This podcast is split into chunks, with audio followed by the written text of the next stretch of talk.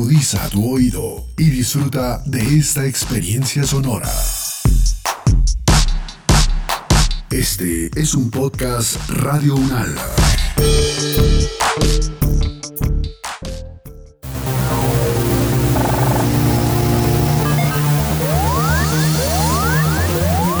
Siete días en el mundo. Les damos la bienvenida a Análisis Unal 7 días en el mundo, edición número 40, selección de las noticias que nos deja la semana del 22 al 28 de agosto del año 2021. Iniciamos. Los conflictos, las relaciones entre los países, las elecciones presidenciales, regionales y legislativas, la conformación geopolítica del mundo, en un recorrido por los hechos más importantes de los últimos siete días. Siete días en el mundo.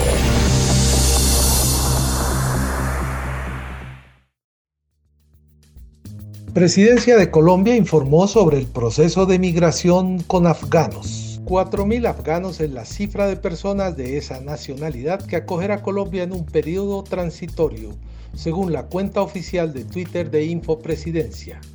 Iván Duque indicó que Estados Unidos pagará los costos de atención mientras los afganos se encuentran en territorio colombiano y además agilizará la documentación y trámites para que lleguen al país norteamericano a regularizar su situación migratoria.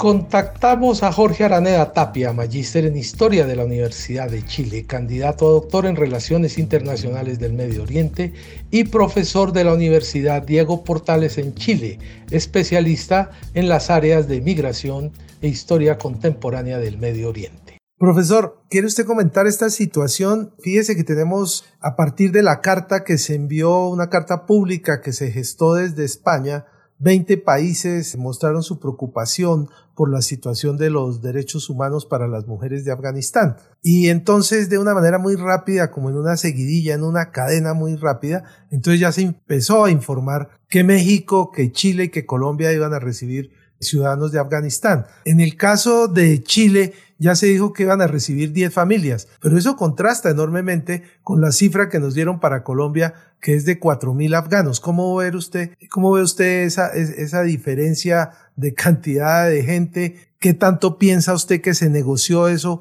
con el gobierno norteamericano o hay una imposición detrás ahí con algo de fuerza política? Que no permite discutir el tema? Es muy interesante la pregunta y también muy interesante la situación en la que se encuentra la administración Biden. Lo que nosotros sabemos y las últimas declaraciones del gobierno o, o de la nueva administración de los talibán en Kabul es que ellos no quieren extender el plazo de evacuación más allá del 31 de agosto. Y eso lo que pone técnicamente en una situación de presión a la comunidad europea y a Estados Unidos, Estados Unidos y a la OTAN, en cómo tratar de una forma lo más expeditamente posible de retirar a todas estas personas y a sus familias que fueron, entre comillas, sus contratistas en, en estos últimos 20 años. Ese corto periodo es lo que llevó a Estados Unidos a proponer más allá de la zona del Medio Oriente,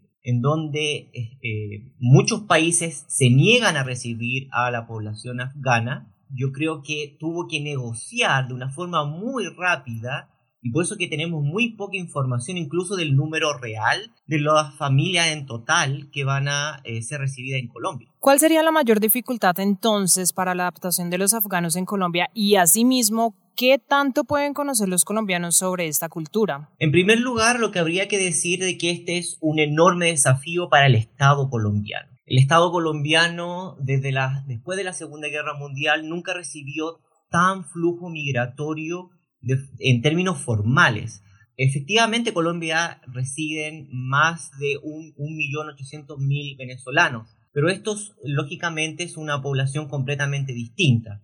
Por varias razones va a ser un desafío. Va a ser un desafío, en primer lugar, logístico, no solamente trasladar a la población, sino en términos de cómo va a ser la acomodación de la población. También va a ser un tema sanitario que va a tener que resolver de forma bastante expedita el Ministerio de Salud de Colombia, en tanto de que lo que sabemos es que mucha de la población afgana no tiene la misma, el mismo acceso a vacunas de enfermedades bastante radicadas en Latinoamérica, como por ejemplo el polio, pero también no ha tenido acceso a las dosis, eh, como muchos países latinoamericanos también, a lo que tiene que ver con las dosis del COVID-19. Eso por una parte. Por otra parte, a diferencia de los refugiados, por ejemplo, recordemos el caso de los refugiados sirios o palestinos, que fueron recibidos por Brasil, Uruguay, Argentina o Chile. Eh, esta población no es árabe, por lo tanto no tiene una comunidad de llegada que la pueda acoger o que la pueda ayudar. Estas personas no hablan árabe, por supuesto que son musulmanas, pero no hablan árabe y tampoco siguen o tienen algún tipo de familiaridad con la cultura árabe. Por lo tanto, va a ser ahí también otro desafío para el Estado colombiano de cómo acercar esta población. Lo que los analistas pensamos es que por lo menos esta población va a estar entre seis meses y un año residiendo en Colombia. Ese tiempo es sumamente difícil de prever en tanto de que migración colombiana no tiene la capacidad de recursos, de infraestructura y de gestión para realizar este proceso de una forma completamente expedita por el número de personas que estaban recibiendo. Profesor Jorge Araneda Tapia de la Universidad Diego Portales en Chile, muchas gracias por acompañarnos en el análisis UNAL. El gusto fue todo mío. Gracias por la invitación. Siete días en el Esta semana el presidente Iván Duque visitó Corea del Sur. El mandatario llegó el pasado martes 24 de agosto al país asiático con el propósito de suscribir acuerdos de entendimiento en materia de salud y apoyo a pequeñas empresas. Sobre esta visita de Estado dialogamos con Julio Londoño Paredes, diplomático colombiano y decano de la Facultad de Estudios Internacionales Políticos y Urbanos de la Universidad del Rosario. Doctor Londoño, ¿Qué nos puede usted opinar? ¿Cae bien este, en el momento, un viaje hasta Asia? Bueno, yo creo que las visitas oficiales a Corea del Sur han sido una regla general que han seguido todos y cada uno de los mandatarios de Colombia desde hace muchos años. Como usted sabe, el gobierno y la gente en Corea tiene un afecto especial hacia Colombia ya que Colombia colaboró y contribuyó en una forma muy importante en la guerra eh, que tuvo, que culminó en el año de 1952, y el Batallón Colombia contribuyó en una forma muy marcada y muy importante a la lucha contra la invasión que se había dado por Corea del Norte. Profesor Londoño, eh, este gobierno se ha interesado mucho en las relaciones con los países asiáticos. Eh, China en su momento, ahora eh, Corea del Sur, que además es como una especie de respuesta de la visita que hizo este país asiático en 2019 aquí a Colombia. Históricamente, ¿qué tan fructíferas han sido esas relaciones bilaterales con estas dos naciones? Bueno, yo creo que para todo el mundo hay en este momento un gran interés con respecto a las relaciones con los países asiáticos, específicamente con China y Corea. Corea es una potencia, sin duda alguna, de carácter industrial y comercial, lo es China, y naturalmente son aspectos que Colombia no le puede dar la espalda de ninguna manera, porque todo el mundo tiene fijada la atención precisamente en el contexto de esa relación y la dinámica de las relaciones, por una parte con China y por otra parte con Corea del Sur.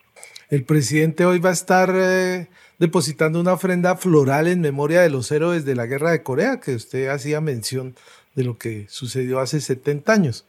Toca recordar en este momento que en el viaje que hizo Duque a China fue muy criticado por haber ido a poner un monumento, un eh, arreglo floral en la tumba de Mao Zedong. Mira, en los países eh, es usual que cuando hay una visita oficial de un presidente, de un funcionario destacado, de un ministro, hay unas cosas de protocolo que son absolutamente rutinarias. Una de ellas es ir a la tumba o al monumento que está para un prohombre o a una figura prominente de esos estados. Se puede llamar Fidel Castro, José Martí, se puede llamar Artigas, eh, eso es una cosa un poco de rutina. No por el hecho de, el hecho de estar en China, naturalmente el gobierno chino dice, uno de los actos protocolares es depositar una, unas flores, una corona de flores, al monumento de Mao Zedong. En otro país será diferente, pero eso es una cosa un poco de rutina. Profesor, ¿qué opinión le merece a usted la, la agenda y los temas a tratar en esta, en esta visita? Eh, salud con las vacunas, eh, economía, tecnología, incluso también hasta cultura. Eh, ¿Cuál es su opinión alrededor de, de, la agenda y los temas que se quieren tratar? A mí se me hace bien en general. Es una, es una visita que tiene que estar naturalmente, tiene que tener una serie de eventos. Se dice que hay en Corea un instituto que se dedica a la investigación sobre las vacunas, no solamente las vacunas sobre el COVID, sino a las vacunas en general, y al parecer el gobierno de Colombia va a concertar un acuerdo con ese instituto sobre la producción y la investigación sobre asuntos de vacunas. El resto son también actividades un poco protocolares en un momento determinado. Si llega un jefe de Estado a un país cualquiera, incluyendo Colombia, entonces le organizan una serie de entrevistas, una serie de visitas, una serie de acuerdos que no tienen, a mi juicio, una trascendencia fundamental, pero son parte, pues, del entorno de la visita correspondiente. ¿Demuestra Colombia especial interés en Corea cuando se traslada el presidente allá con su comitiva en momentos en que tantas reuniones internacionales se hacen virtualmente? Yo creo que la visita a Corea es un, una visita obligada de todos y cada uno de los presidentes de Colombia. Además hay que tener en cuenta que el gobierno de Corea ha sido generoso con Colombia en muchísimas oportunidades. No en grandes cosas posiblemente, pero por ejemplo, el gobierno de Corea ha donado en diferentes oportunidades vehículos, maquinarias, etcétera, que son muy útiles en un momento determinado en nuestro país. Hay una relación de afecto, como le digo, desde tiempo atrás, y la visita a Corea es una visita obligada, digamos, de los presidentes, cualquiera que sea la tendencia política que ellos puedan tener. Doctor Julio Londoño Paredes, muchas gracias por estar comunicado con las emisoras de la Universidad Nacional de Colombia. Lo he hecho con mucho gusto para ustedes. Saber para interpretar. Ucrania celebró 30 años de independencia de la Unión Soviética. Kiev, la capital de Ucrania, recibió con protagonismo el trigésimo aniversario de su independencia.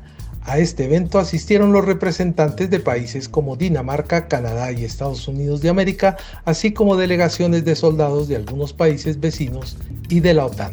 Durante su discurso, el presidente del país europeo, Vladimir Zelensky, señaló que la Ucrania moderna no es un producto de la desintegración ni del imperio ruso ni del soviético, sino que tiene raíces mucho más antiguas. Sobre este tema dialogamos con Jesús Agreda Rudenko, internacionalista y profesor de Ciencia Política, Gobierno y Relaciones Internacionales. Profesor, hay una diferencia entre la palabra celebrar y otra conmemorar. ¿Realmente Ucrania celebró los 30 años de independencia? Sí, yo personalmente diría que sí. Efectivamente me parece que hay mucho que celebrar, obviamente sin dejar de lado lo que menciona la conmemoración, pero, pero hay que, hay que, hay que celebrar también, digamos, el nacimiento o la reaparición de un país que, tal como se mencionó, tiene una historia mucho más larga que solo la Unión Soviética, que tiene una historia, digamos, anterior incluso al mismo, al mismo Imperio Ruso y que resalta eh, los valores de un grupo de personas que, no, que no se han rendido y que no los han perdido a pesar de una enorme cantidad de, digamos, de, de, factores en contra. ¿Cuál es la estrategia que tienen la Unión Europea y Estados Unidos frente a este conflicto histórico? ¿En qué se basa esa postura de apoyo? Lo que pasa es que um, a partir de, del 2000 y a partir del 99, pues, pero sobre todo el 2000, desde que Putin llegó al poder, Rusia tiene, digamos, un, o Rusia asume un nuevo papel dentro del sistema internacional de un mayor activismo que se había perdido después, del final, después de finalizar la, Guerra Fría. Y el problema para Ucrania en particular en ese caso es que ese nuevo optimismo implica recuperar no solo influencia, sino a veces control directo sobre ciertas zonas que Rusia consideraba estratégicas y sigue considerando estratégicas, y que además considera como parte, digamos, esencial de esas zonas de influencia. Y es el gran problema para Ucrania porque Ucrania se vuelve justamente uno de esos sectores más importantes para Rusia y eventualmente para su política exterior. Y eso implica que eh, Rusia ha tratado de mantener no solo una, digamos, una forma de control político, sino también una forma de control económico, y ya con Crimea, digamos, una especie de control físico sobre, sobre, sobre la región de Ucrania. Tanto Estados Unidos como la Unión Europea han sido conscientes de esa situación y eventualmente han tratado de digamos, limitar de alguna forma esa, esa influencia y sobre todo esa presión. El problema es que tradicionalmente, han, sobre todo la Unión Europea, ha dependido enormemente de algunos recursos, sobre todo energéticos, que Rusia provee. Básicamente, hasta el 40% de todo el gas que importaba la Unión Europea venía de, de Rusia. Sin embargo, la mayor parte de ese gas que exportaba Rusia pasaba tradicionalmente por Ucrania. Entonces, la intervención de Estados Unidos y sobre todo de la Unión Europea ha estado ligada con digamos, un esfuerzo por garantizar no solo la independencia del país, sino garantizar también un acceso a, eh, digamos, recursos energéticos de manera estable, constante y sin mayor eh, interrupción, cosa que había pasado en algunos casos. El problema ahora para Ucrania, sobre todo, es que, aunque en el discurso tanto la Unión Europea como Estados Unidos, en el marco de la OTAN, dicen estar, eh, digamos, apoyando a Ucrania y rechazar estos, estas, digamos, pretensiones imperialistas de Rusia, en términos reales, con proyectos como el Nord Stream 2, que es este nuevo oleoducto y eventualmente series de, digamos, de, gasoductos, que van a alimentar a Alemania directamente, saltándose a Ucrania, eh, pone a Ucrania en una situación, digamos, de menor importancia geopolítica y por ende ante el temor real de Ucrania de que tanto la OTAN como la Unión Europea lo, abandonen de alguna forma, porque ya no es tan relevante como solía ser. Eh, y por esa misma razón, la celebración de ayer eh, pues, es clave porque justamente es un mecanismo no solo de demostrar como apoyo, sino de reafirmar el compromiso que tiene tanto la Unión Europea como la OTAN con Ucrania, a pesar estos factores como la construcción de, un nuevo, de un nuevo eh, gasoducto. Profesor, y entonces ahora, ¿qué riesgo corre Ucrania al unirse a la OTAN? Lo que pasa es que con la OTAN también hay un factor adicional, y es que en principio todavía no es miembro y hay un acuerdo especial entre Ucrania y la OTAN. Pero de nuevo, la posibilidad de que entre también eh, digamos, que es más factible que de la Unión Europea, tampoco está completamente claro. La OTAN está ahí apoyando a Ucrania justamente para contener de alguna forma las potenciales, las potenciales pretensiones eh, y, las potenciales lógicas expansionistas de Rusia. Digamos, Ucrania se vuelve como este, este factor de contención donde eventualmente la OTAN y sus aliados intentan demostrar su compromiso con evitar unas lógicas expansionistas Rusia. Sin embargo, aunque hay ejercicios conjuntos de Ucrania y la OTAN, conjuntos militares sobre todo desarrollados en el Mar Negro, eh, hasta el día de hoy, digamos, una membresía absoluta ha estado eh, esquiva para Ucrania. Profesor Jesús Agreda, muchas gracias por acompañarnos aquí en UN Radio. A ustedes, muchísimas gracias por la invitación y, y gracias justamente por recordar, digamos, una fecha tan importante al menos para, para la comunidad ucraniana.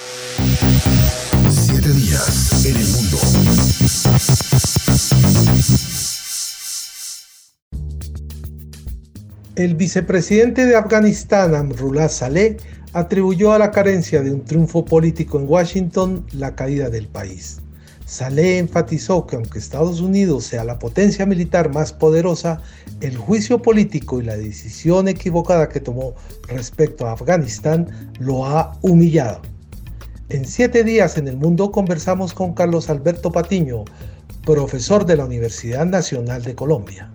Tendríamos que remitirnos y mirar hace 20 años cuando terroristas de Al Qaeda atacaron las Torres Gemelas y el Pentágono ¿Y qué, es qué planteamiento o qué deducciones se pueden sacar en estos sombríos 20 años de la presencia norteamericana? A ver, eh, realmente el asunto es mucho más complejo que hablar únicamente de la presencia norteamericana, porque eh, tendríamos que plantear un marco más amplio para entenderlo. Y es que antes de los norteamericanos estuvieron los soviéticos, pero antes y, y entre la salida de los soviéticos y la aparición de los norteamericanos hubo una década de confrontación eh, eh, entre intraafgana, entre los señores, los llamados señores de la guerra, eh, muchos de los cuales han sido mujahidines anticomunistas de la década de 1980 y los nuevos islamistas y la aparición de los talibanes en 1996 que fueron creados por la inteligencia pakistaní.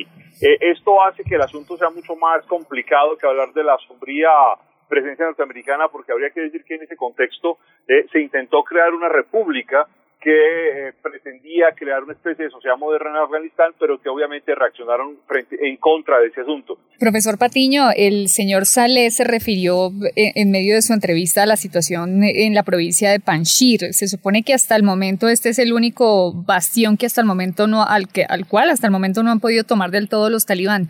¿Qué ocurre en esta región y cuál es la importancia y digamos que el impedimento para que ellos hayan podido también eh, hacer toma oficial de este lugar? Tanto ahora como en los años, eh, eh, en la década de 1990, entre 1996 y 2001, los talibán no, no pudieron controlar de ninguna manera a la región del Panjshir y en esa perspectiva pues hubo una incapacidad para tomar el control sobre esa digamos condición en la que sobre ese territorio del Valle del Panjshir eh, donde estaba habitado básicamente por tayikos y eh, los tayikos además eh, en una alianza con una de las minorías más discriminadas por parte de los pastún, que es la, la composición mayoritaria étnica de los eh, talibanes, y eh, están allí fundamentalmente también los hazaras.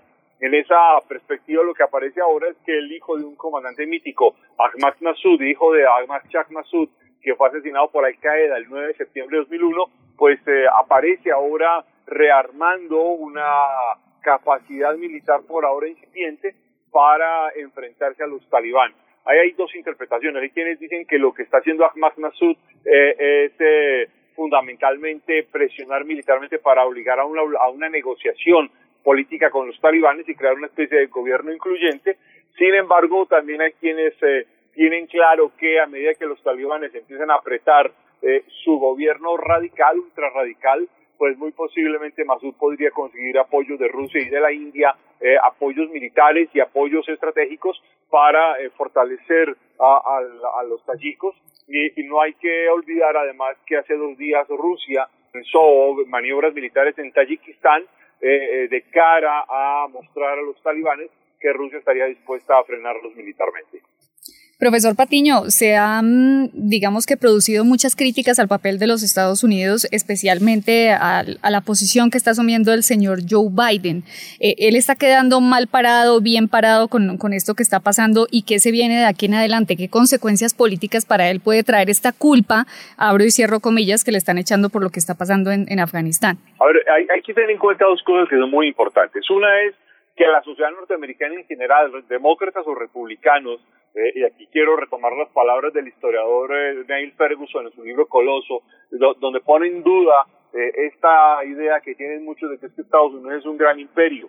Y, y, Neil Ferguson lo dice por una razón fundamental. Dice, si fuera un gran imperio no podría estar con la debilidad política que supone cada vez que un soldado muere en una operación extranjera. Y, y en ese contexto hay que decir algo que es muy importante, y es que los norteamericanos tienen un serio problema de mantenimiento, eh, digamos, de su poder eh, eh, a largo plazo con una vocación, digamos, de construcción de sociedad.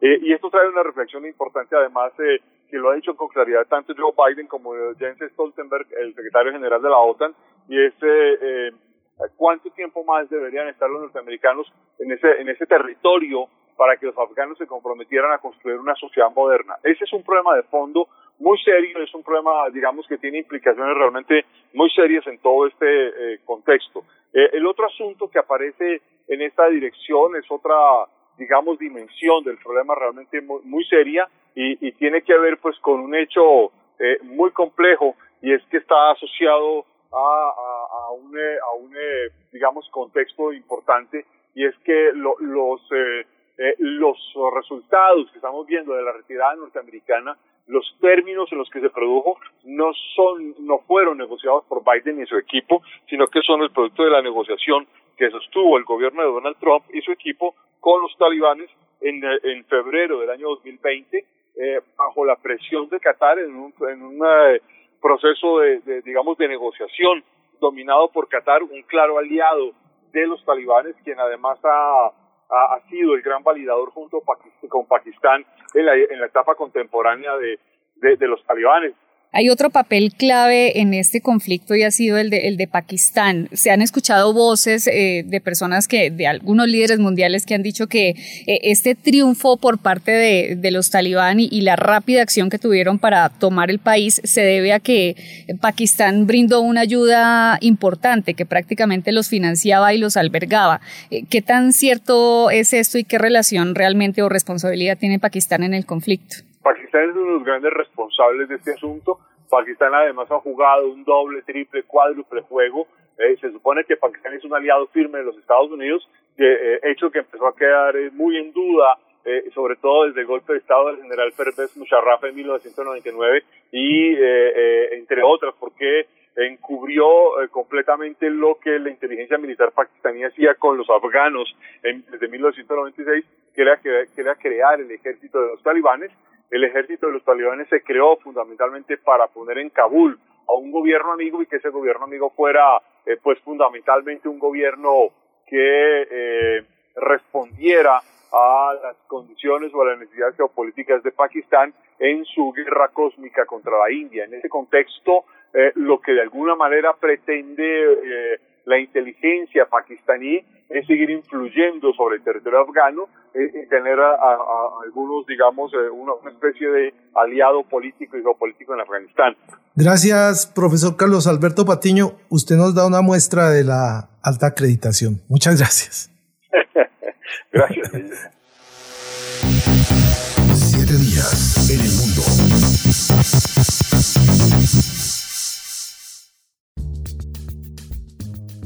Miles de indígenas brasileros protestan contra un marco temporal que restringe el uso de sus tierras. Miembros de diferentes grupos originales oriundos en su mayoría de la región amazónica protestan desde el pasado lunes 23 de agosto contra las medidas del Ejecutivo brasilero como el marco temporal que reconocería como tierras ancestrales solo las que estaban ocupadas por comunidades indígenas antes de 1988, lo que abriría la puerta a las grandes empresas para usar esos terrenos para tala y ganadería, entre otros. Para analizar este tema conversamos con Tiago Rodríguez, doctor en Relaciones Internacionales y Ciencias Políticas por la Universidad Católica de San Pablo y la Sorbonne Nouvelle, París 3, profesor de la Universidad Federal Fluminense. Profesor Tiago, ¿qué tal si usted nos explica, nos cuenta, nos narra qué es lo que están haciendo los indígenas brasileros protestando contra ese marco temporal? Sí, el, el resumen que, que, que, hicieron ahora está perfecto. Eh, Gracias. Porque, eh, no, sí, no, muy bien, porque eh, tiene todos los elementos importantes para comprender esta, esta crisis.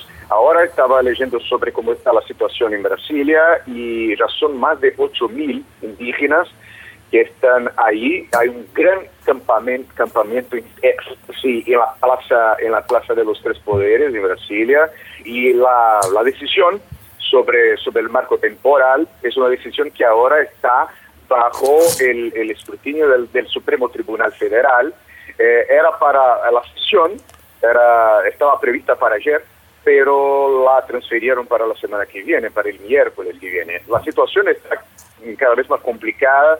Hubo eh, noticias de, de, confrontaciones con policías militares que intentaron invadir el campamento y bueno, la situación es complicada. ¿Por qué? El marco temporal es, eh, es de una crueldad, eh, es una ironía cruel muy grande, porque como, como explicaban ahora, el tema de que, que, bueno, fueron expulsados de las tierras durante la dictadura.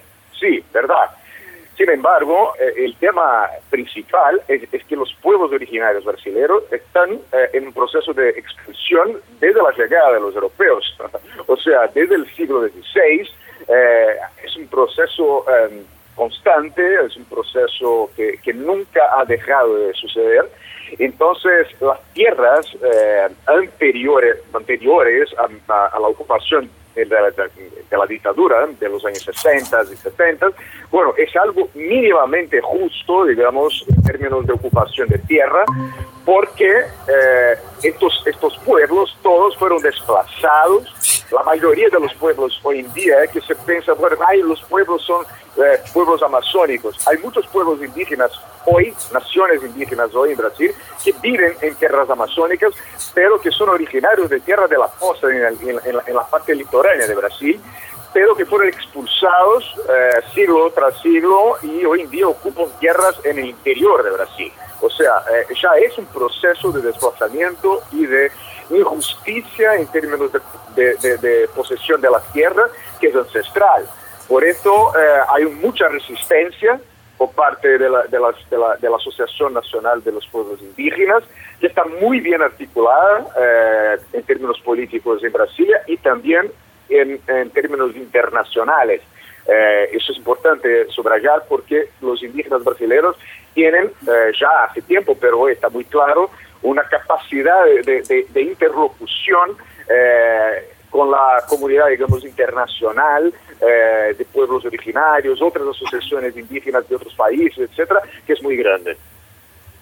Profesor Tiago, ahora hablábamos en la, en la introducción de que estas tierras pueden eh, si, si, si, se aprueba el, el marco temporal, em, pueden llegar para otras empresas y, y, hacer tala, ganadería y minería. Eh, por lo general, este, este tipo de, de, leyes o de propuestas de gobierno siempre están beneficiando a unas empresas específicas. Eh, ¿se, ¿se, sabe, se puede hablar de algunos nombres de, de esas empresas que se pueden beneficiar con esta ley? Bueno, sí, eh, son eh, en general eh, es, el grupo el grupo económico político digamos más importante que apoya al gobierno Bolsonaro, ¿no? Son los grupos de minería brasileños o no, o son grandes compañías internacionales, pero también son grupos nacionales hay muchos políticos y empresarios involucrados con el tema del agronegocio y de la minería. El, el, conflicto está cada vez más intenso entre, entre los terratenientes y los, los grupos de minería legal ilegal porque hay mucha confusión en ese, en ese, en ese campo y la, la separación entre lo que es legal y ilegal en términos de minería y ocupación de tierra no es nada claro hoy en día. Entonces, esos grupos están ahí. Es digamos, ustedes saben que el, gobierno Bolsonaro está en, en una situación muy delicada y quizás sea el último grupo, además de los militares, en que Bolsonaro confía en encontrar apoyo para mantenerse en el poder. Entonces, el tema del marco temporal está ahí puesto. Pero hay un comentario importante, creo. Analistas creen que es muy difícil que la Suprema Corte de Brasil apruebe el marco temporal como está. Y estos mismos analistas dicen que, bueno, que Bolsonaro y su gobierno saben que, que es muy difícil, que la, que la, la la verdad es que los, los, jueces que también están en conflicto con Bolsonaro no tienen una real intención de aprobar el marco como está. Entonces que eh, el tema todo es una está preparado para para para no funcionar. O sea, Bolsonaro sigue con su estrategia y su narrativa de decir, bueno, yo quiero gobernar, pero eh, el Supremo Tribunal y el Congreso Nacional no me dejan. ¿No? Entonces, eh, en la confrontación con los otros dos poderes constitucionales, Bolsonaro sigue intentando, eh, para su grupo por lo menos de apoyadores, eh, afirmar que él quiere gobernar, pero que los otros dos poderes constitucionales no permiten. Entonces, el tema del marco temporal ahora, creo, es, digamos, es la, es la fase más visible de esta estrategia que ya tiene muchos otros elementos, pero sin embargo es una, una, una, cuestión muy complicada porque como les decía ahorita, eh, bueno, ese grupo de los terratenientes y de, y de los grupos de minería son, digamos, el último, eh, la última fortaleza eh, entre los civiles de apoyo masivo al gobierno Bolsonaro. Profesor Tiago Rodríguez, desde la Universidad Federal Fluminense, muchas gracias por estar comunicado con el análisis UNAL. Gracias a ustedes, que tengan un buen día. Siete días en el mundo.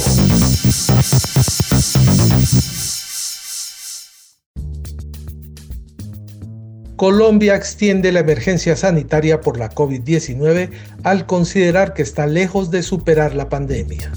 La prórroga se establece para que la reactivación económica de los diferentes gremios del país sea segura, consecuente a la apertura paulatina que se viene realizando de los diversos sectores hace algún tiempo.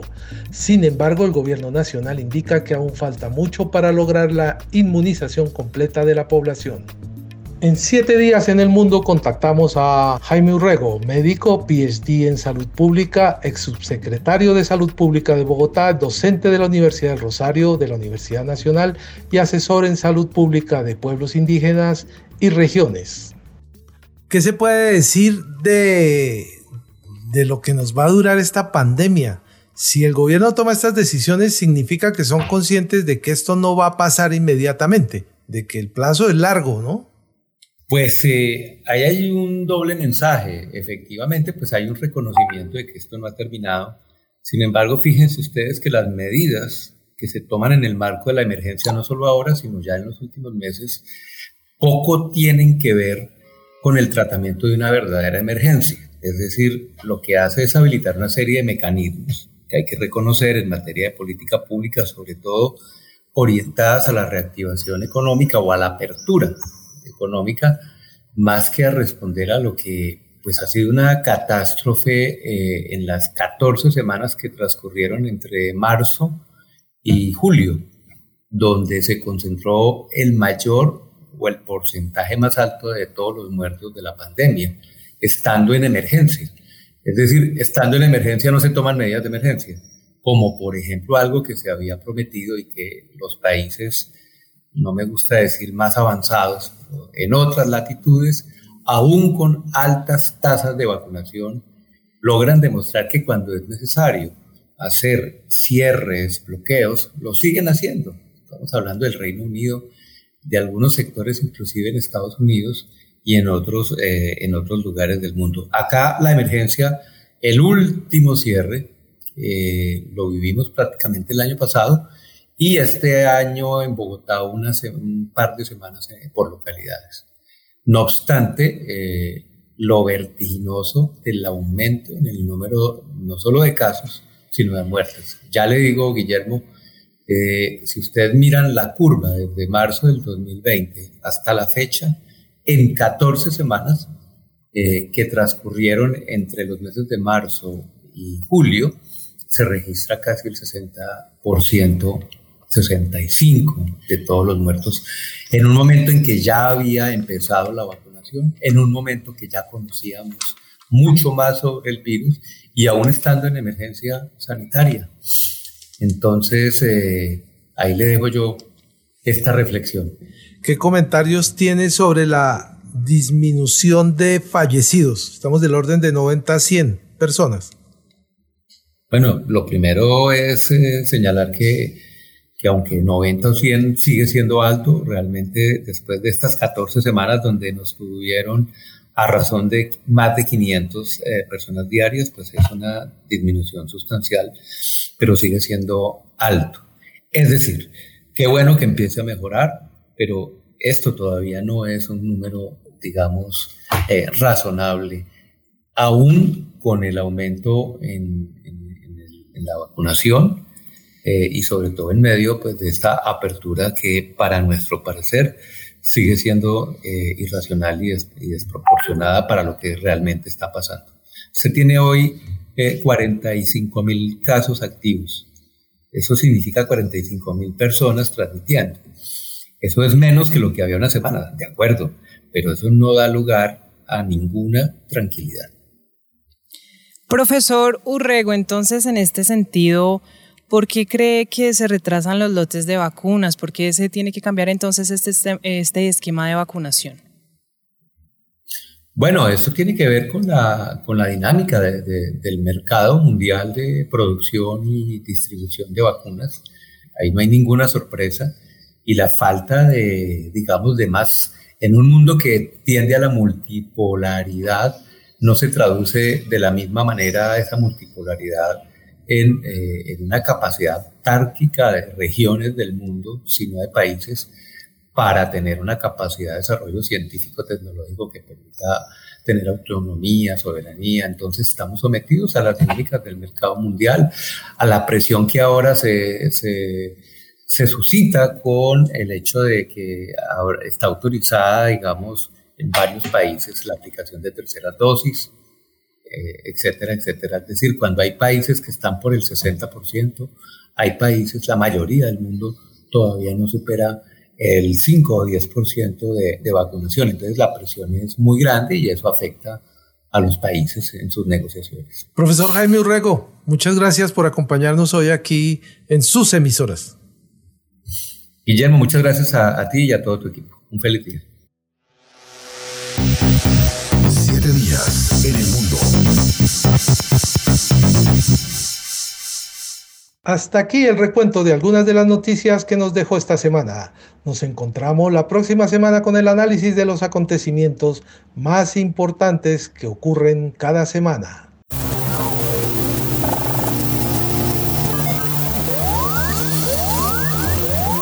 Siete días en el mundo.